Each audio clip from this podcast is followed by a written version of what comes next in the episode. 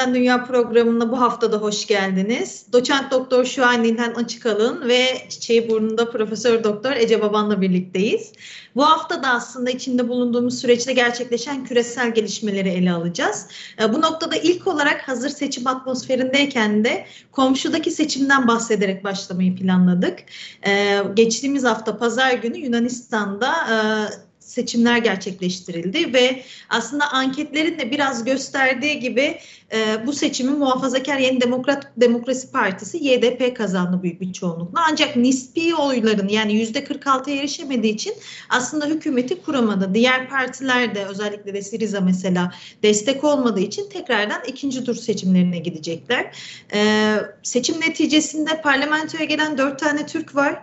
E, bu da aslında ayrı bir ayrıntı. Geçen yıl bildiğim kadarıyla üçtü. Bu yıl Türkiye çıktı. Özellikle de İskeçe'den çıkan Türkler var. Aslında biraz bu konuyu ele alacağız alacağız. Yunanistan seçimleri Türkiye'yi ne kadar etkiler? Çünkü Türkiye'de haftalardır hatta aylardır Türkiye seçimleri Yunanistan'ı nasıl etkiler diye konular dönüyor ve haberlerde ciddi anlamda böyle ele alıyorlar. Biz de biraz böyle 180 derece farklı perspektiften bakıp Yunanistan seçimleri iki ülke arasındaki ilişkileri nasıl etkiler diye e, düşünelim ve bir beyin fırtınası yapalım istedik. Ece Hocam belki sizle başlayabiliriz. Görüşleriniz nedir acaba bu konuda?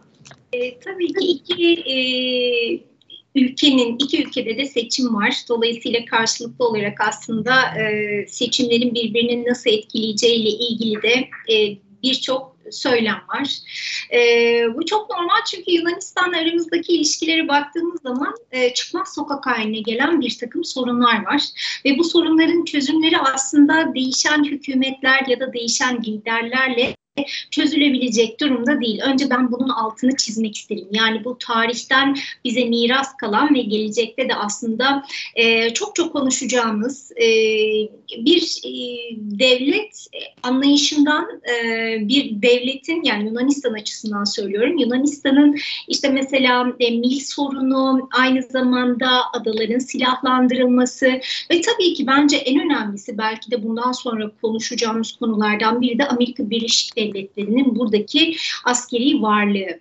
E, ve bundan sonraki süreçte Yunanistan'ın özellikle e, adalar konusunda izleyeceği e, politikalar. Bunların hepsi çok çok önemli. Ama dediğim gibi bazıları artık kör düğüm haline gelmiş sorunlar. Çünkü iki ülke de kendi çıkarları doğrultusunda ki Türkiye burada haklı tarafta ben bir Türk olarak bunu e, söylemiyorum. Bu e, tamamen uluslararası hukuka ve anlaşmalara göre e, aslında e, doğruyu ve gerçeği biz yani hakikati masaya koyduğumuz zaman aslında Yunanistan Yunanistan'ın maksimalist yaklaşımlarının e, herhangi bir lidere bağlı olmadığını, bunun tarihsel bir miras olarak e, liderden lidere bu politikanın devredildiğini ve e, tabii ki burada önemli olanın ama bu sorunların çokça müzakere edildi, çokça görüşüldü. E, barışçıl bir dille mi yoksa düşmanlaştıran bir dille mi çözülecek? Aynı Amerika Birleşik Devletleri'nde olduğu gibi başkanlar değiştiği zaman politikalar değişmiyor ama o politikaların hayata geçirilişi ve komşularla ilişkilerin nasıl dizayn edileceği, nasıl yönlendirileceği ile ilgili tercihler e, ön plana çıkıyor. Yani bu sert güçle mi olacak, sert söylemlerle mi olacak ya da e, daha e, diplomasi mi ön planda olacak? Daha e, aslında güçleri birleştirerek sorunları vagon vagon diplomasisi dediğimiz şekilde e, farklı vagonlarda o sorunlar, kompartmanlarda e, yer alacaklar. Ancak işbirliğiyle birlikte bölgesel gelişmeye katkı sağlanacak mı, sağlanmayacak mı? Bütün bunların hepsini aslında sadece seçimler değil, e, aynı zamanda dünyadaki şu anda küresel e, bazı hem ekonomik hem de savaşın getirdiği e, etkilerle, yeni enerji yollarıyla Akdeniz'deki e, arayış, e, gaz arayışıyla aynı zamanda Kıbrıs üzerinden e, bir şekilde de aslında yönlendirici, e, yönlenebilecek olan politikalar belirleyecek diye düşünüyorum. Ben tabii ki bundan sonraki süreçte özellikle seçimlerde Yunanistan'da dile getirilen konulara baktığımız zaman Türkiye ile e, ilgili sorunların iyi bilen insanların aslında bu işleri yapmasıyla e, ilgili bir vurgunun olduğunu gördüm. Bunu tabii iki şekilde değerlendirebiliriz. Bir, gerçekten e, bu konuyla ilgili e, söylemlerini ya da politikalarını daha da sertleştirerek belki e, buradaki kesin çizgilerin alınması. İki, e, aslında böyle bir e, hani bu konulara hakim olup burada daha yumuşak söylemlerle acaba çözümler ve işbirlikleri olabilir mi adımlarının atılması.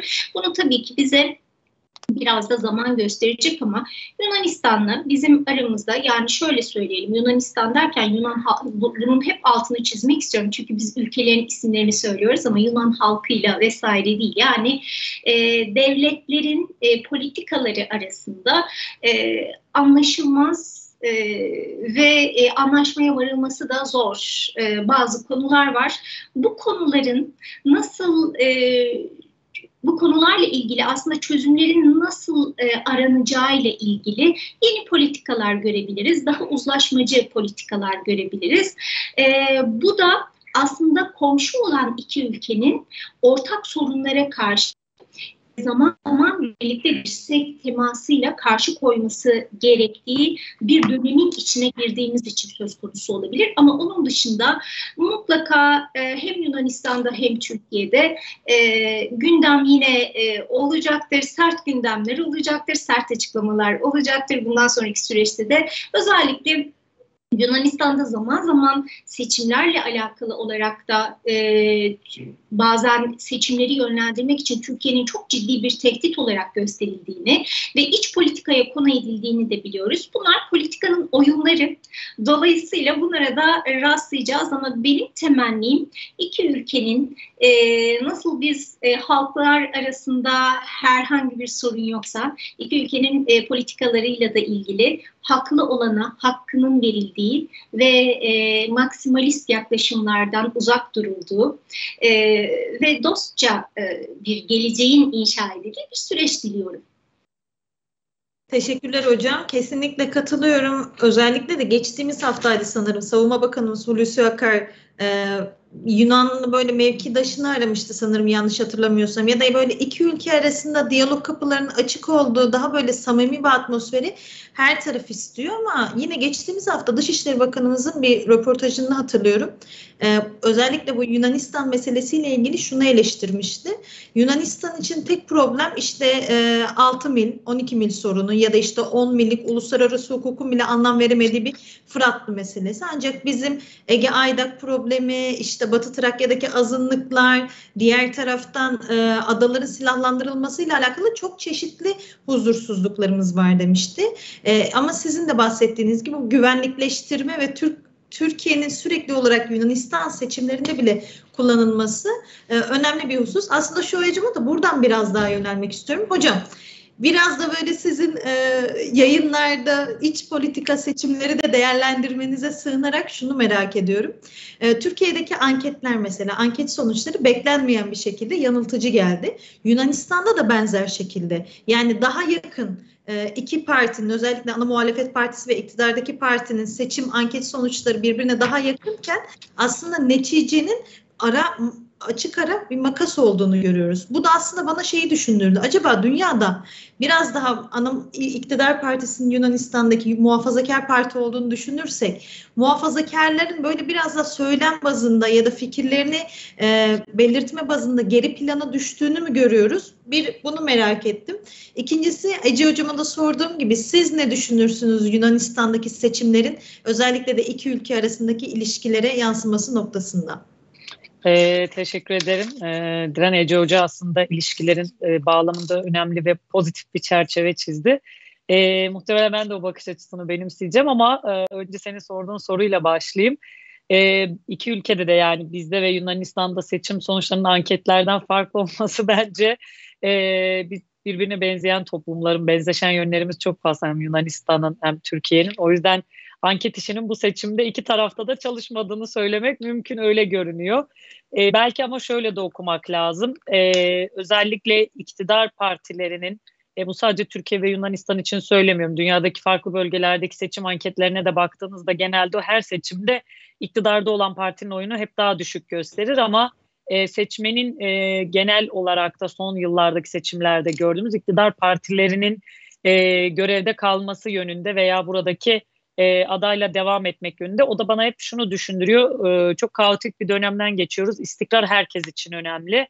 E, herkes uzun vadede e, baktığı zaman hızlı karar alabilen, e, daha belirsizlikler içerisinde olmayan e, aday ve partilere yöneliyor. O da çoğunlukla iktidar partileri oluyor. Çünkü daha önceki dönemlerde zaten ortaya konan e, hem politikalar hem de e, yapılmış birçok icraat olmuş oluyor. Şimdi Yunanistan'daki seçim sonuçları e, ilginçti çünkü herkes Miçotakis'in partisinin e, Miçotakis'e göre yani çoğunluğu sağlayamadıkları için düşük oy aldılar aslında. Ama e, anketlere ve tabii ki beklenenin üstünde oy aldığını da söylemek lazım. Hatta e, Miçotakis e, buna bir e, pozitif refleks vererek kendisi e, bir zafer depremi e, dedi hemen e, seçimden sonraki gün.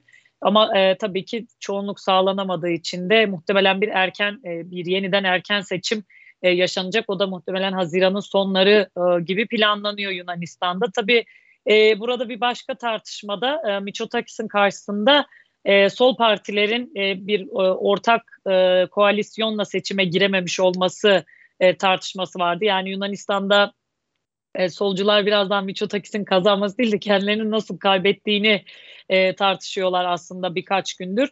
Ama bu bağlamda da bizim için iki önemli veri var. Çünkü e, ikisi de dördü de daha doğrusu Siriza ve PASOK'tan e, bizim Trakya bölgesinden dört Türk vekil çıkarmış olmamız. Bu bağlamda e, rakamın arttırılması açısından önemli. İskeçe'den sadece yani sadece İskeçe'de iki vekil olması PASOK ve Siriza seçimi kaybetse bile e, bu bağlamda bence önemli bir gelişme. Tabii e, ilişkilerin geleceğine baktığımız zaman Türkiye-Yunanistan ilişkileri e, bana sorarsanız bazen çok e, sıradan bazen de çok çetrefilli buluyorum ben. Neden bunu söyledim? Çünkü e, sorun alanlarımız çok belli. Uzun yıllardır e, değişmeyen temel sorun alanları var Türkiye ve Yunanistan'ın. Bunları e, hem sen hem Ece Hoca aslında biraz önce dile getirdi. İşte e, adalar konusu, deniz milli konusu, Türk e, Trakya bölgesindeki e, Türk kökenli vatandaşların yaşam koşulları konusundaki konular.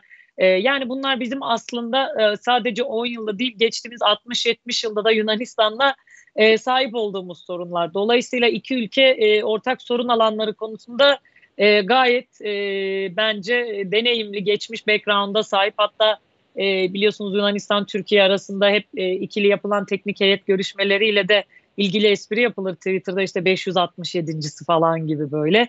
Yani dolayısıyla e, iki ülke birbirini iyi tanıyan, e, birbirinin e, reflekslerini iyi bilen iki ülke. Şimdi bu noktada da ilişkilerin geleceğini konuşurken ben şöyle görüyorum. E, seçim önce Sayın Cumhurbaşkanımızın Türkiye tarafı açısından olumlu açıklamaları vardı. Aslında zaten e, geçtiğimiz yıl içerisinde e, Miçotakis'i İstanbul'da ağırlanması sonrasındaki gerilim e, sürecine kadar bir şekilde e, olumlu giden ilişkiler vardı.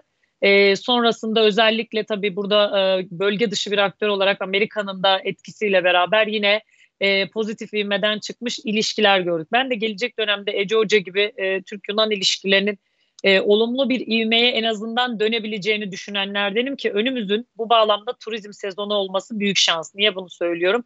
E, sonuçta uluslararası ilişkiler günün sonunda realist bir e, gerçeklikle şekilleniyor ki e, bu da iki ülkenin e, de çıkar bağlamında e, turizm sezonunda hem ulaşım hem turizm e, hem de birçok bağlamda ortak ilişkiler geliştirmesi açısından verimli bir dönem.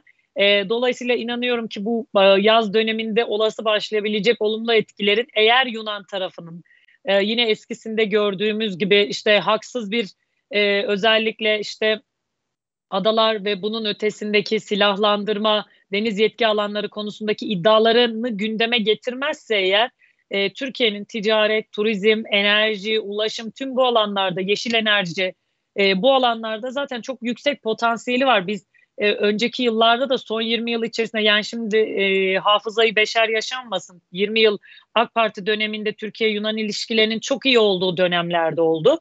Dolayısıyla da bu ivmenin yeniden yakalanmaması e, ya da yakalanması konusunda iki tarafında e, çabası gerekiyor ama bu noktada ben de Ece Hocam gibi sonuçta bir Türk kadın akademisyen olarak e, Yunanistan tarafının gerçekten Amerika veya dış yani bölge dışı aktörlerden etki altında kalarak farklı bir eylem ve tutuma girme, girmezse e, bir günde güllük gülistanlık olmasa da en azından o var olan tansiyonun düşürüleceğini düşünüyorum.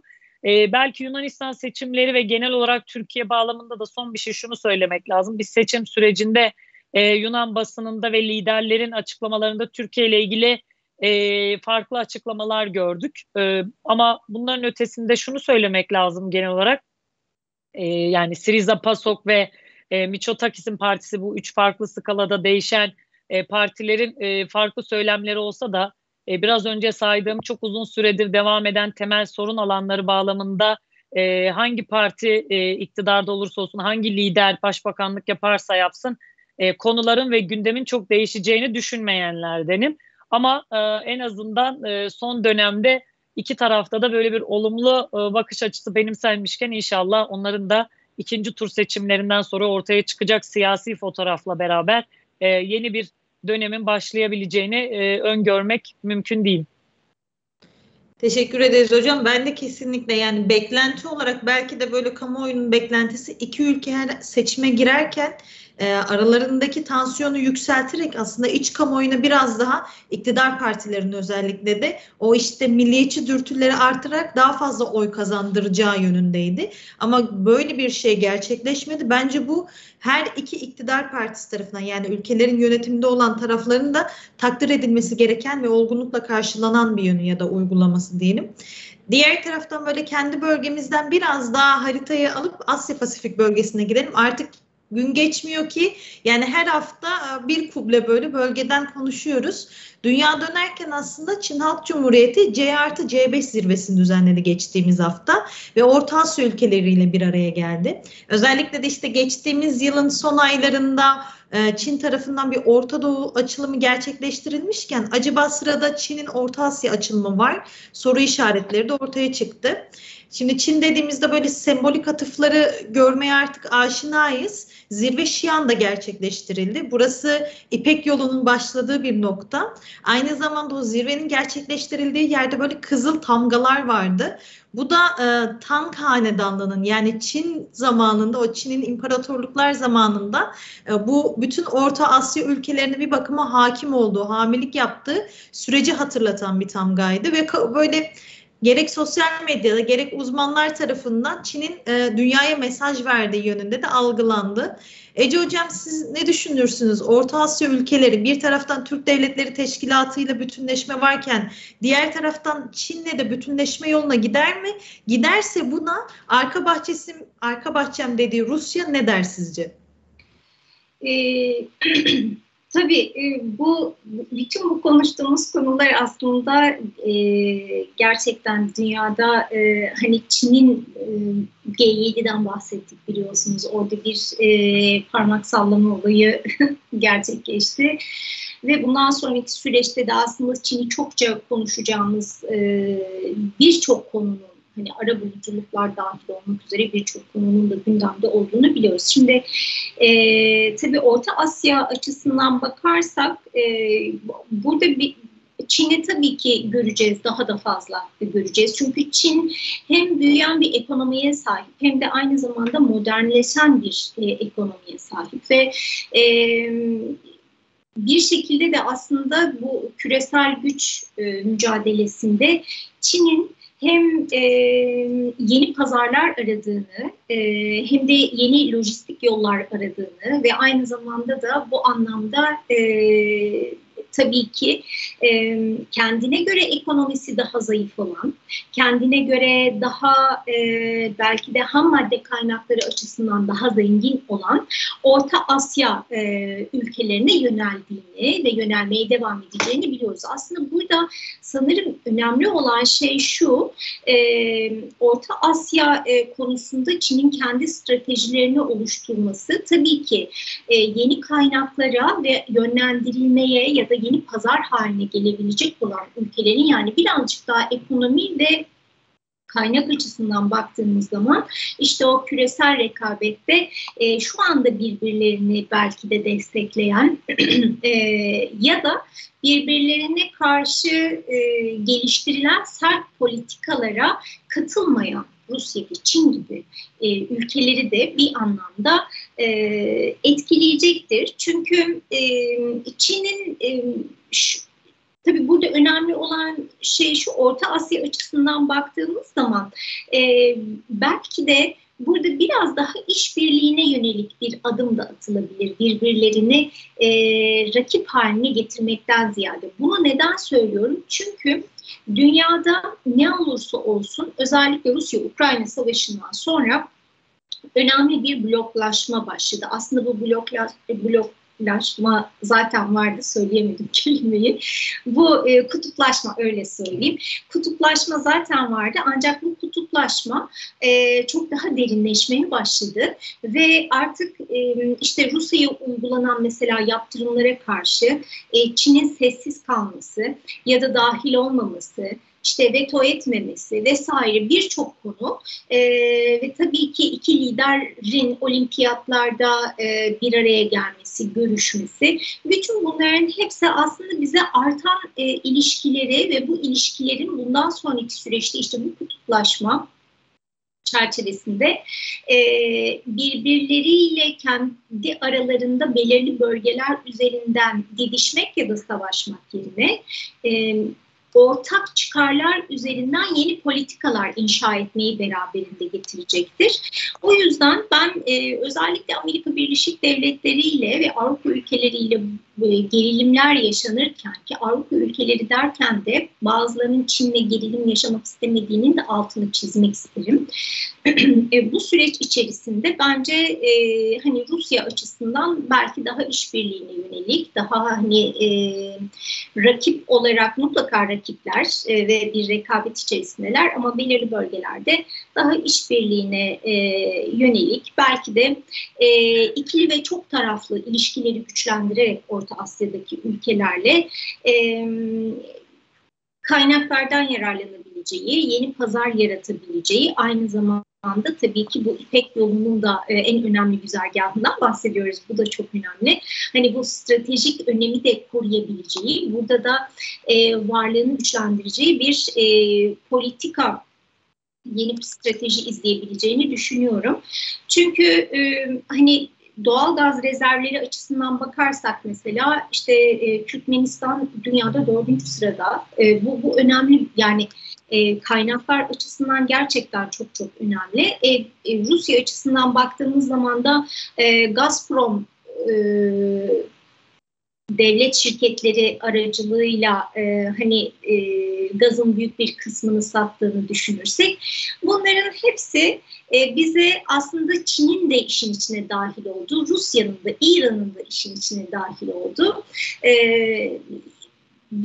bir şekilde farklı bölgelerde de işte e, anlaşmaların yani işbirliğiyle yürüyen stratejilerin burada da hayata geçirilmeye çalışılacağını gösteriyor. Ama hangisi daha fazla e, ön plana çıkarsa yani daha ağırlıklı olursa sanırım diğerleri sopayı gösterecektir diye düşünüyorum. E, çünkü e, hani Türkmenistan'dan bahsettik, Özbekistan'dan bahsedebiliriz. E, o da Çin'e petrol, doğalgaz vesaire yani burada e, pamuk, uranyum e, satıyor. Bütün bunların hepsini göz önünde bulundurduğumuz zaman işte sanırım e, burada bir denge, rakip birbiriyle rakip olan ülkelerde buradan kazanç sağlamak için e, birbiriyle denge içerisinde hareket etmeye çalışacaktır ağırlıklı olarak ön plana çıkmak isteyen ya da pastadan e, büyük dilimi almak isteyen ne de diğerleri bir e, set koyacaktır diye düşünüyorum. Bir çatışma, bir e, şey olmadan. Çok teşekkürler hocam. Belki böyle kısa bir şekilde ben de giriş yapabilirim şu hocama söz vermeden önce. Aslında ekonomik anlamda Ece Hocam bahsettiği gibi bu zirvenin ekonomik çıktıları olacağını özellikle de İpek Yolu bağlamında herkes düşünüyordu. Ama diğer taraftan zirvenin sonuç bildirgesinde güvenlik odaklı da işbirliklerini Çin önemsediğini söyledi. Şimdi Orta Asya ülkelerine baktığımızda genelde iç siyasi kargaşalar bastırma konusunda e, özellikle de Rusya'ya mesela Kazakistan'ı düşünürsek ihtiyaç duyan ya da bu alanda güçlenmek isteyen ülkeler ve e, Çin yine elinde böyle bir anahtarla özellikle de böyle küresel güvenlik girişimini de ön plana koyarak bu anahtarla girmiş oldu. Bu ülkeler için muhtemelen e, Rusya'ya rağmen değil de Rusya varken aynı zamanda çeşitlendirmek üzere sanki Çin'in de dahil olabileceği bir süreç. Sahne çok enteresandı. Şeyi hatırlıyorum. Xi Jinping Kazakistan Devlet Başkanı e, Tokayev'in doğum gününü Çince kutladı ve Tokayev'in de Çincesi çok iyiymiş mesela. Aynı şekilde cevap verdi. Belki şöyle hocam buradan biraz da e, yönelebiliriz. Yani geçtiğimiz haftalarda işte Çin Yuan'ının küresel piyasalardaki yükselişini konuşuyorduk. Şimdi işte e, Xi Jinping'in bir Orta Asya liderine e, Çince doğum gününü kutlamasını ve onun da Çince cevap vermesini konuşuyoruz.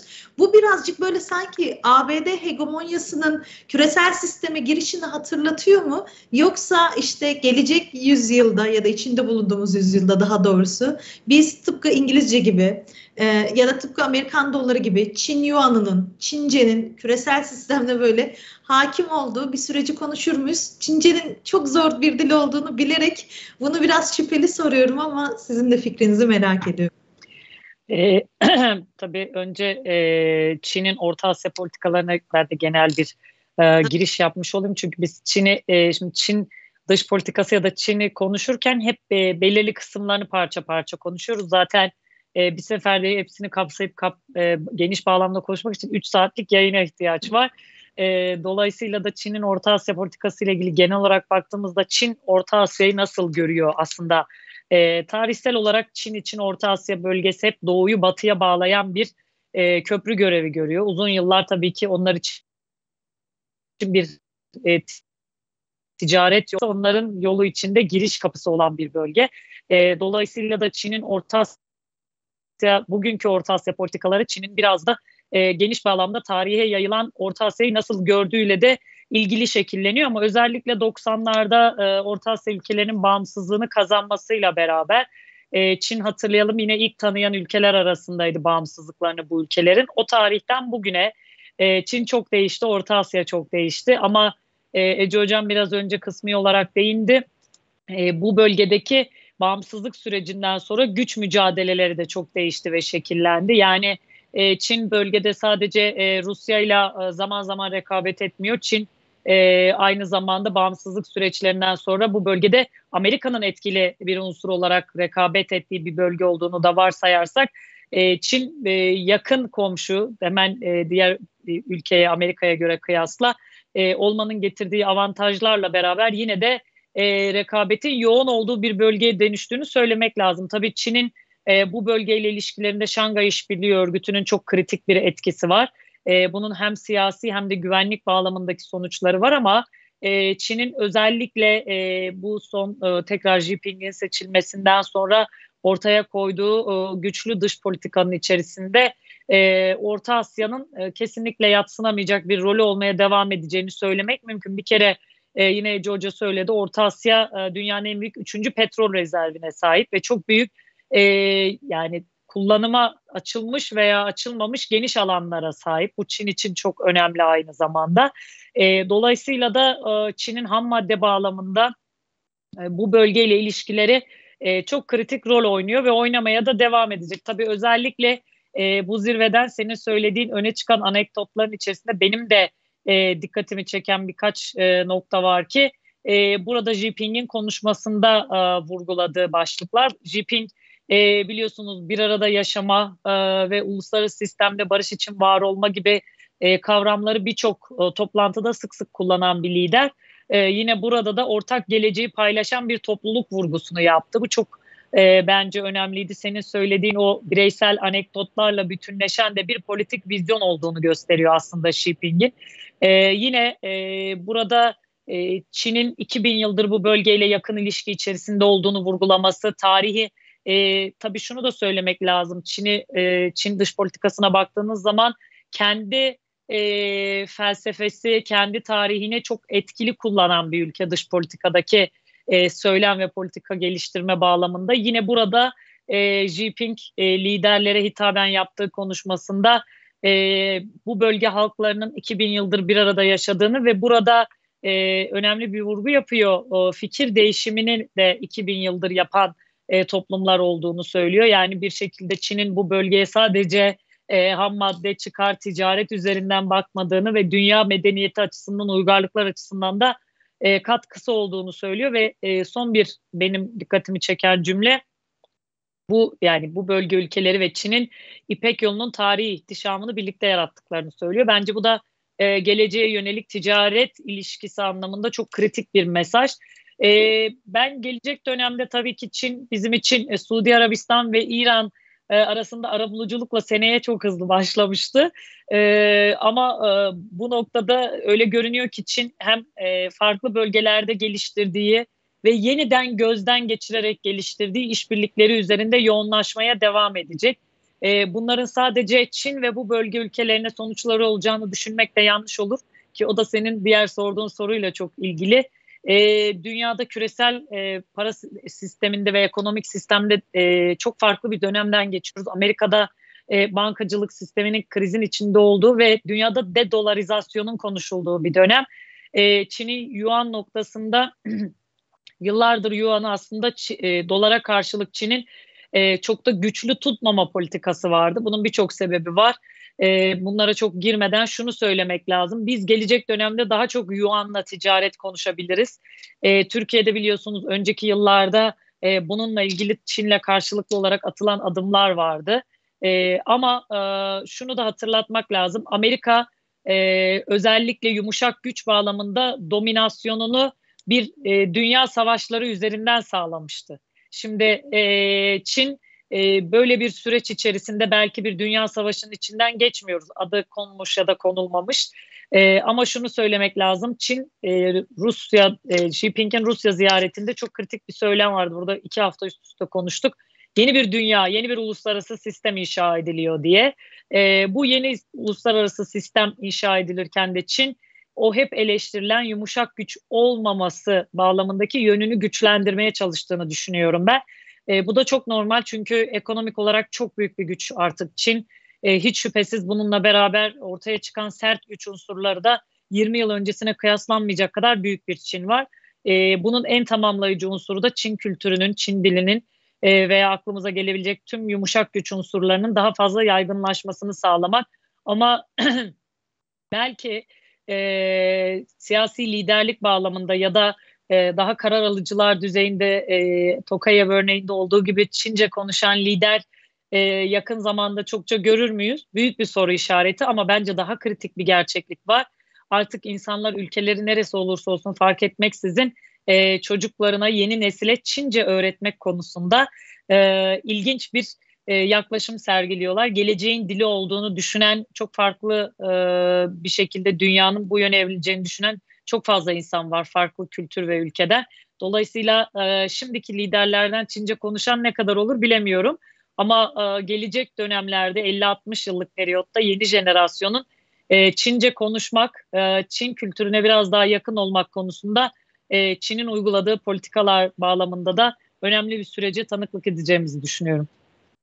Kesinlikle hocam. Özellikle de işte bu Konfüçyüs enstitülerinin e, tehlikeli görülüp kapatılırken aslında farklı bir dalga da e, işte örneğin üniversitelerde dil ve edebiyatı bölümlerinin açılması ya da gönüllü bir Çince öğreniş. Bu da oldukça Çin'in e, yumuşak güç ya da kültürel diplomasi e, uygulamalarının e, bir nebze başarıya uğraştığını gösteriyor. Ama ben burada hemen bir cümle belki ekleyebilirim.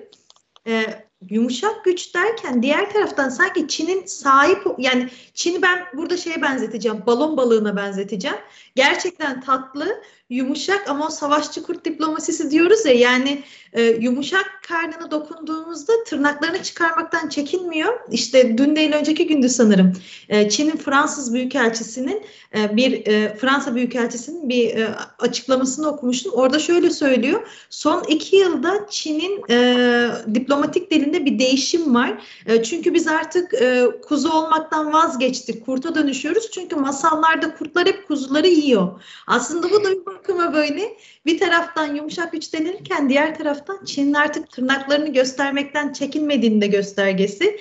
E, şu anda Orta Asya zirvesini konuşuyoruz. Asya Pasifik'te bir çevreleme varken e, Çin'in yayılabileceği diğer alanda burası. Daha çok konuşuruz gibi geliyor ama bugün bir bölge daha konuşacağız. Oldukça enteresan gelişimler var özellikle de küresel sistemde.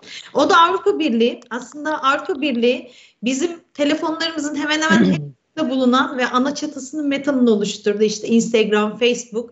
Belki biraz Facebook'u kullanmaktan vazgeçtik gibi olabilir ama ve WhatsApp'ın da ana çatısı olan Meta'ya ceza yazdı. Ee, bunu bu cezanın temel sebebi de AB sınırları içerisindeki kullanıcıların verilerinin ABD'ye aktarıldığı yönündeydi ve 1.3 milyar dolarlık bir ceza kesildi.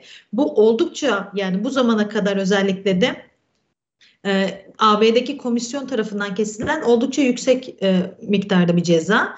E, bu cezanın bir diğer göstergesi de şu, ben bu seçimlerde değil ama bir önceki seçimlerde şeyi hatırlıyordum. İşte Facebook kullanıcı verilerin çekilerek e, bu verilerden bir işte seçmen algısının ya da seçimi kimin kazanacağının en azından analiz edilmesini e, ve Avrupa Birliği aslında bu komisyon vesilesiyle Meta'ya 5 ayda süre verdi ve verilerin e, kesilmesi, artık veri verilmesinin uzatılmaması ve bu verilerin artık akışın durdurulması noktasında. Ece Hocam ne düşünürsünüz? Artık böyle günden güne duvarlaşıyoruz ama bizim verilerimiz ve sosyal medyada attığımız her adım başka bir yerlere gidiyor mu sizce? E, gidiyor tabii ki. İnternette paylaştığımız hiçbir şey silinmiyor. Yani bu konuyla ilgili aslında çok, çokça e, konuşabilirim. Çok doluyum çünkü.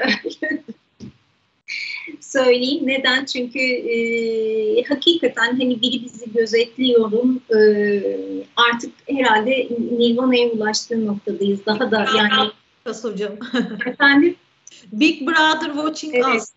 Evet, e, e, gerçekten şöyle söyleyeyim. Hani 1984'te George Orwell'ın e, kitabında e, böyle sürekli aslında e, evin içerisinde bulunan bir e, kamera sisteminden e, sürekli her yerde, her köşede gözetlenmeniz ve orada hiçbir zaman sesi kısamadığınız, tam anlamıyla kısamadığınız, kapatamadığınız ve sürekli size mesaj veren bir ekran vardır.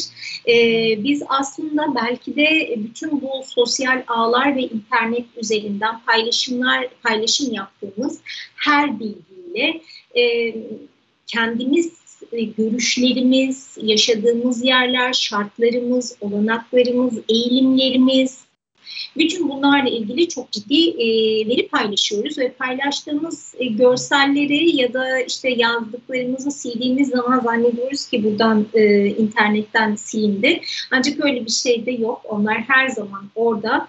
Dolayısıyla bütün bu süreç bize şunu gösteriyor. Tabii ki e, bu eskiden daha çok pazarlamayla ilgili kullanılıyordu. Yani pazarlamada insanların satın alma alışkanlıklarını yönlendirmek için ve aynı zamanda hangi noktalardan geçerken hangi tarihlerde onlara hangi reklamların e, gösterileceğini, hangi pop-up'ların açılacağını e, belirlemek için kullanılıyordu. Ama e, artık günümüzde insanların bundan sonraki süreçte oy verme davranışlarını etkileyebilecek e, bir e, veri kaynağı olarak da kullanılıyor. Buradan ne oluyor? Mesela Facebook üzerinden özellikle üye olduğunuz gruplara, paylaştığınız şarkılardan tutun da e, işte e, etkileşime girdiğiniz e, bir takım e, Facebook e, hesaplarına e, kadar e, daha sonrasında işte e, kişisel bilgilerin paylaşılması burada çok kötü. Eğer hesabınız zaten herkese açıksa paylaştığınız şeyleri görüyorsunuz ama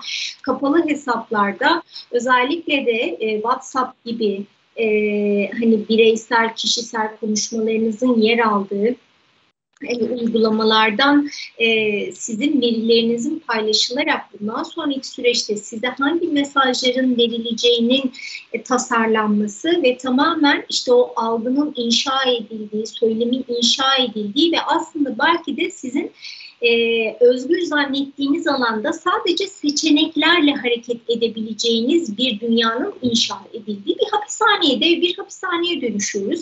E, bu dev hapishaneyi de aslında panoptikon yani birisinin e, bizi e, siyah camlar arkasında gözetleyip gözetlemediğini bildiği gündelik hayatımızı yaşadığımız aslında böyle camdan her tarafı da izleyebildiğimiz modern bir hapishane içerisinde oluyoruz. Orada da işte o hapishaneyi yöneten, o gücü yönetmenin e, verdiği mesajlarla seçenekler arasından birini seçiyorsunuz.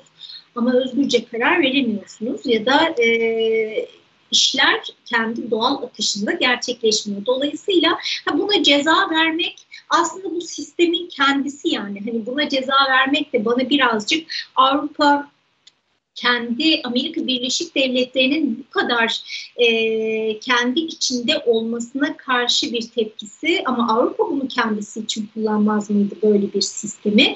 Bunun da çokça sorgulanması gerektiğini düşünüyorum. Çünkü bu e, insanların çıkarlarına dokunduğu noktada ya da Amerikan etkisinden, Amerika'nın ekonomik baskısı, askeri baskısı, ona bağımlılık vesaire hani bari seçimlerinize de e, karışma e, belki mantığından kaynaklanıyor ama bence çokça sorulması gereken soru şu. Yani gerçekten hangi sistemin içerisinde yaşıyoruz ve kimin çıkarına dokunduğunda bu e, gündem oluyor.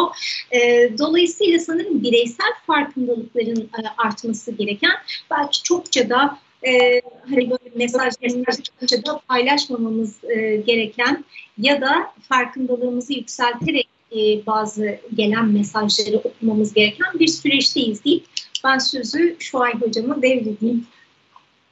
Hocam siz ne düşünürsünüz? Bir de Ece hocam dedi ya örneğin ceza örneği. Biz Türkiye'de e, yani fiziki bir mekan bile açtıramamıştık ve bu bunu ciddi bakıma eleştirenler olmuştu. Ee, belki böyle kısa bir şekilde sizin de görüşlerinizi alabiliriz. Ben Meta'ya verilen cezanın Avrupa ve Amerika arasındaki uzun süredir bizim hatta unuttuğumuz bir savaşın e, bir başka hamlesi olduğunu düşünüyorum. Hatırlayalım Amerika'nın Volkswagen'e kestiği bir ceza vardı. E, onu daha Almanya yenisi yeni sindirdi ya herhalde 3 yıl falan olmuştur Trump hatta 3 yılı geçmiştir Trump başkandı çünkü e, karşılıklı salvolarla devam etti şey, bir süre. E, e, e, neydi? Gaz emisyonlarıyla alakalı. Evet. E, gaz emisyonlarıyla alakalı ama Amerika tarihinin de gördüğü en büyük cezalardan bir tanesiydi. E, demek ki o savaşı biz gündem çok değil, hızlı değiştiği için tabii bizim için e, biz unutmuşuz. Avrupalılar, Amerikalılar hala unutmamış. Şimdi e, aradan da üstüne üstlük bir Rusya-Ukrayna savaşı geçti e, daha fazla güvenlik bağlamında Amerika'nın güdümüne girmiş bir Avrupa'yı konuşurken Meta'ya ceza geldi. Şimdi ben biraz bunu bu bağlamda okuyorum. Ee, senin son e, tam söylediğin kısımla ilgili de şöyle bir bağlantıyı iyi görmek gerektiğini düşünüyorum. Türkiye e, o dönem sosyal medya yasasını çıkartırken Avrupa Birliği'nden e, yine Türkiye'ye inanılmaz eleştiriler vardı. İşte ofis açma hatta sosyal medya yasasının genel olarak e, ki Avrupa Birliği'ndeki birçok ülkede de benzeri hatta daha sert e, uygulamalar ve yasalar var. E, bu sert eleştirilerin günün sonunda geldik dolaştığımız yerde Meta'ya en ağır cezayı çeken bir e, Avrupa var. Bu ister siyasi olsun ister gerçekten bu özgürlükler noktasında Avrupa'nın kendi inandığı değerlerin bir sonucu olarak olsun. E, ikisi de bence çok tartışmaya açık bir konu. Ama günün sonunda da e, Avrupa'nın da kabul ettiği bir gerçeklik var ki özellikle kişisel veriler bu kişisel verilerin farklı alanlarda manipülatif kullanılması konusunda Facebook, Meta e, bunların etkin rol oynadığı ile ilgili. Dolayısıyla da e, bizde bir laf var ya e, kulağı buradan tutmak mı oradan tutmak mı diye e, bütün aktörler uluslararası sistemde eninde sonunda e, bu noktaya gelmiş durumdalar. Bizim bence e, daha önce hep konuştuğumuz bir soru var. Gerçekten e, sosyal medya platformları uluslararası sistem içerisinde bir norm koyucu olabilir mi? Ya da uluslararası sistem içerisinde sosyal medya platformları da yepyeni bir aktör olarak bir güç dayatması yapabilir mi diye. E, sosyal medya platformları son 20 yılda hayatımızda çok etkili oldu. Bu 20 yılda gerçekten bu bağlamda e, uluslararası ilişkiler anlamında bence çok kritik olaylar yaşandı. Arap Baharı, e, buradaki sosyal medya verilerinin sonrasında buralardan bile atılmadığı ortaya çıktı. Biz ülke olarak da bunları çok yaşadık. E, günün sonunda evet, Wikileaks bunun ötesinde Amerika seçimleri tartışmaları e, dolayısıyla bu bağlamda hepsine baktığımız zaman öyle anlaşılıyor ki e, küresel yeni işbirliği alanlarından bir tanesi de bu noktada e, sosyal medya e, ve buradaki kişisel verilerin korunması ile ilgili yaşanan sorunlarla alakalı e, ülkelerin kendi aldıkları önlemlerin ötesinde ulus devletlerin e, daha etkin nasıl bir e, yaklaşımla bu sorunu çözebilirler noktasında e, çok tartışılacağını düşünüyorum. Ben tabii ki buna karşı çıkanlar olacaktır e, ülkeler veya işte önemli e, figürler bağlamında. Ama öyle görünüyor ki e, sosyal medya platformlarının veya bunun ötesinde tüm teknoloji veri toplayan tüm teknolojik platformların o son 20 yılda gördüğümüz rüzgarını e, biraz soru işaretleriyle e, yavaşlamaya başladı. Çok teşekkür ederiz hocam. Ee, birbirinden değerli konuları ele aldık bu haftada. Ee, bir sonraki hafta görüşmek üzere.